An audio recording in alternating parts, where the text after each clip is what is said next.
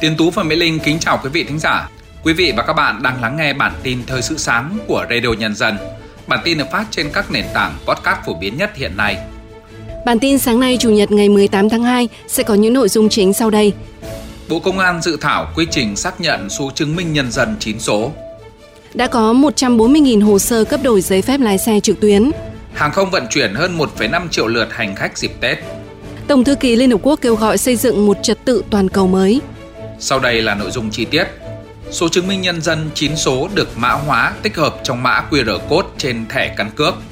Cơ quan tổ chức khi có yêu cầu khai thác thì quét mã và truy xuất thông tin. Đây là thông tin nằm trong dự thảo thông tư quy định chi tiết một số điều và biện pháp thi hành luật căn cước mà Bộ Công an đang lấy ý kiến tới tháng 4 năm 2024. Theo đề xuất của Bộ Công an, mỗi thẻ căn cước sẽ có một mã QR code. Mã này gồm các thông tin họ, chữ đệm và tên, số định danh cá nhân của chủ hộ, cha, mẹ, vợ, chồng, con, số chứng minh nhân dân 9 số nếu có và số định danh cá nhân đã hủy nếu có. Vì vậy, cơ quan, tổ chức, cá nhân quét mã và truy xuất thông tin về số chứng minh nhân dân 9 số của công dân khi có yêu cầu khai thác sử dụng phục vụ giải quyết thủ tục hành chính, dịch vụ công, các giao dịch và hoạt động khác. Theo Bộ Giao thông Vận tải, đến nay, hệ thống cấp đổi giấy phép lái xe trực tuyến trên cổng dịch vụ công quốc gia đã tiếp nhận 140.000 hồ sơ, trung bình ngày nhận 1.000 hồ sơ, cá biệt có ngày đã tiếp nhận thành công 1.500 hồ sơ. Trong năm qua, nhờ đổi giấy phép lái xe trực tuyến đã tiết kiệm cho người dân và xã hội hơn 70 tỷ đồng. Nhằm quản lý chặt chẽ hơn với loại hình xe đạp điện, thông tư số 49 năm 2023 của Bộ Giao thông Vận tải bổ sung quy định Cục đăng kiểm Việt Nam sẽ tạm dừng xuất xưởng xe và tạm dừng cấp tem hợp quy đối với kiểu loại xe đạp điện trong một số trường hợp. Cụ thể, cơ sở sản xuất vi phạm một trong các lỗi, không duy trì việc bảo đảm chất lượng, không thực hiện đầy đủ việc kiểm tra chất lượng sản phẩm theo quy trình và hướng dẫn kiểm tra chất lượng của cơ sở sản xuất đã ban hành, quản lý và sử dụng tem hợp quy không đúng quy định, không lập đầy đủ hồ sơ xuất xưởng cho xe theo quy định, không phối hợp trong việc thực hiện kiểm tra, đánh giá đột xuất, xác minh lỗi của sản phẩm. Cục Hàng không Việt Nam vừa báo cáo Bộ Giao thông Vận tải về tình hình vận chuyển hàng không giai đoạn Tết Nguyên đán Giáp Thìn 2024.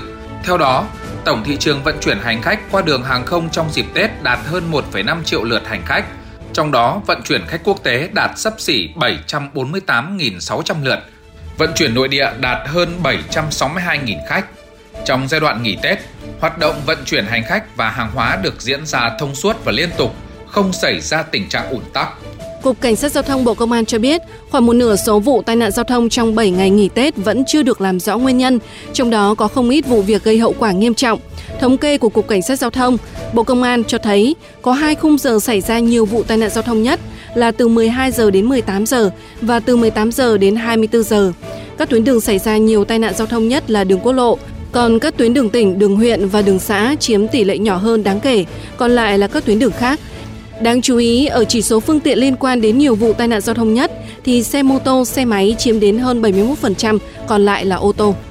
Vụ thị trường trong nước Bộ Công Thương cho biết, sau khi Tổng cục Hải quan Bộ Tài chính dừng thông quan đối với hai đơn vị đầu mối kinh doanh xăng dầu, Bộ Công Thương đã chuẩn bị phương án bảo đảm đủ nguồn cung xăng dầu trong năm nay. Để bảo đảm nguồn cung xăng dầu cho thị trường trong nước, Bộ Công Thương đã có văn bản đề nghị Sở Công Thương các tỉnh có phương án bảo đảm nguồn cung, bố trí trao đổi với các đầu mối kinh doanh xăng dầu khác và các thương nhân phân phối xăng dầu sẵn sàng cung ứng bù đắp cho thị trường.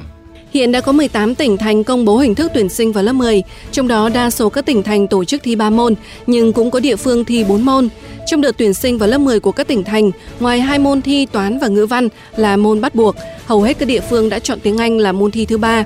Một số địa phương có điều kiện kinh tế xã hội phát triển như Đà Nẵng, Thành phố Hồ Chí Minh tổ chức thi môn ngoại ngữ để thí sinh được mở rộng các lựa chọn ngoài tiếng Anh. Lào Cai, tỉnh biên giới phía Bắc, cho thí sinh chọn thi tiếng Anh hoặc tiếng Trung.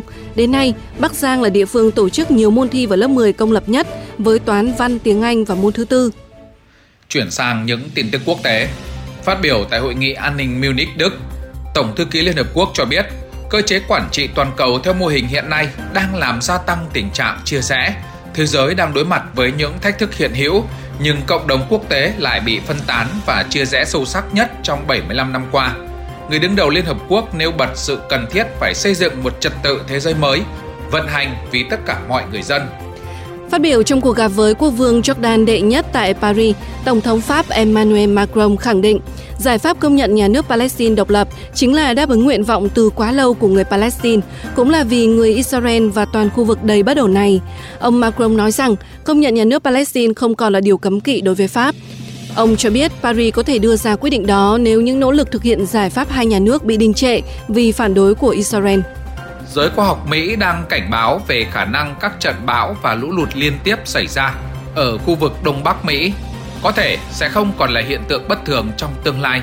Theo các nhà nghiên cứu khí hậu, tình trạng biến đổi khí hậu sẽ làm nước biển ấm lên, khiến xuất hiện nhiều bão hơn ở khu vực Đông Bắc của Mỹ.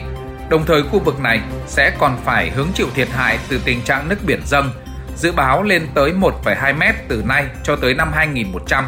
Trong năm 2023, các trận bão lụt đã gây ra nhiều thiệt hại lớn, buộc Tổng thống Joe Biden hồi tháng 12 phải ban bố tình trạng thảm họa liên bang do mưa bão tại một số khu vực. Liên quan tới cuộc xung đột tại giải Gaza, Tòa án công lý quốc tế mới đây đã đưa ra phán quyết liên quan tới các cuộc không kích của Israel vào thành phố Rafah ở miền nam giải Gaza theo yêu cầu của Nam Phi. Trong thông cáo của mình, Tòa án Công lý Quốc tế cho rằng tình hình nguy hiểm ở giải Gaza và đặc biệt là ở Rafah đòi hỏi phải thực hiện ngay lập tức và hiệu quả các biện pháp tạm thời, theo sắc lệnh được Tòa án Công lý Quốc tế ban hành hôm 26 tháng 1. Tuy nhiên, tòa cho rằng không cần phải áp dụng các biện pháp khẩn cấp bổ sung để bảo vệ quyền lợi của người dân Palestine sau các cuộc không kích của Israel nhằm vào thành phố Rafah. Chính phủ Ai Cập vừa tuyên bố dừng kế hoạch trùng tu một kim tự tháp được công bố vào tháng trước do vấp phải sự chỉ trích của nhiều chuyên gia khảo cổ.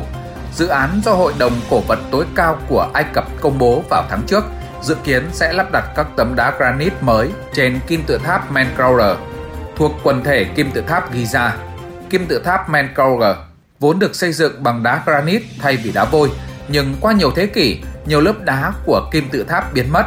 Tuy nhiên, các chuyên gia lo ngại về việc trùng tu sẽ bắt buộc phải sử dụng đến xi măng Điều này có thể gây nên những thiệt hại không thể sửa chữa đối với kim tự tháp này. Mực nước sông Congo đã dâng lên mức cao nhất trong 60 năm qua, gây lũ lụt nghiêm trọng, buộc 500.000 người dân phải sơ tán khỏi vùng nước lũ dâng cao, hàng chục nghìn nhà ở bị phá hủy. Chính quyền Cộng hòa Dân chủ Congo cho biết gần 300 người đã thiệt mạng, 300.000 hộ gia đình đã bị ảnh hưởng, hàng chục nghìn nhà ở bị phá hủy. Trong khi đó, nước láng giềng Cộng hòa Congo đã ghi nhận ít nhất 17 người thiệt mạng do lũ lụt trên khắp tỉnh với hơn 60.000 hộ gia đình bị ảnh hưởng. Chuyển sang những tin tức văn hóa giải trí cuối tuần. Ban quản lý khu di tích Thắng Cảnh Hương Sơn cho biết, kể từ ngày mùng 6 Tết, lễ hội chùa Hương đã chính thức khai hội và chỉ trong hai ngày vừa qua, lượng du khách về đây duy trì ổn định với khoảng 30.000 người mỗi ngày. Theo Ban quản lý khu di tích Thắng Cảnh Hương Sơn, lượng khách những ngày này duy trì ở mức 3 vạn người mỗi ngày, Dự kiến mùng 9 tháng Giêng, tức ngày 18 tháng 2, lượng khách sẽ cao hơn, có thể đạt mức 4 vạn khách.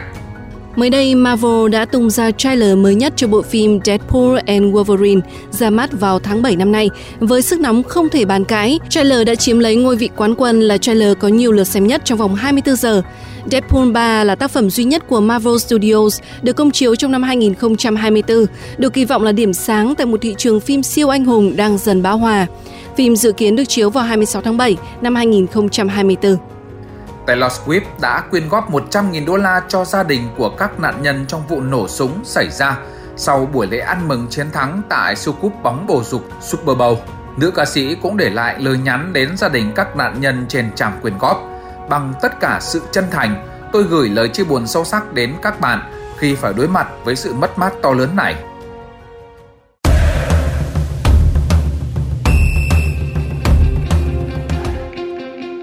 Mời quý thính giả cùng chúng tôi điểm qua những thông tin thể thao đáng chú ý qua phần trình bày của biên tập viên Tiến Tú. Thưa quý thính giả, trong ít ngày trở lại đây, nhiều tờ báo uy tín của Pháp khẳng định Kylian Mbappe đã thông báo quyết định chia tay Paris Saint-Germain. Cùng thời điểm, truyền thông Tây Ban Nha khẳng định Mbappe đã chọn gia nhập Real Madrid. Kền kền không mất phí chuyển nhượng theo luật Bosman. Mặc dù vậy, họ vẫn phải tiêu tốn số tiền rất lớn. Cụ thể, theo tiết lộ của truyền thông Tây Ban Nha, Mbappe sẽ ký hợp đồng 5 năm với Real Madrid. Để sở hữu tiền đạo người Pháp trong 5 năm, đội bóng Hoàng gia sẽ phải tiêu tốn khoảng 500 triệu euro, bao gồm tiền lót tay và tiền lương. Theo truyền thông Anh, West Ham sẽ mời Thomas Tuchel nếu họ quyết định sa thải David Moyes. The Hammers đã rất thất vọng với huấn luyện viên người Scotland sau trận thua muối mặt 0-6 Arsenal vào tuần trước. Trong khi đó, Tuchel đang đối mặt với nguy cơ bị Bayern Munich chạm sau trận thua Lazio.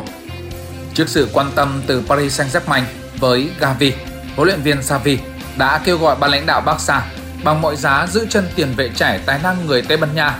Xavi tin rằng Gavi sẽ đạt đẳng cấp thế giới và trở thành đội trưởng tương lai của Barca.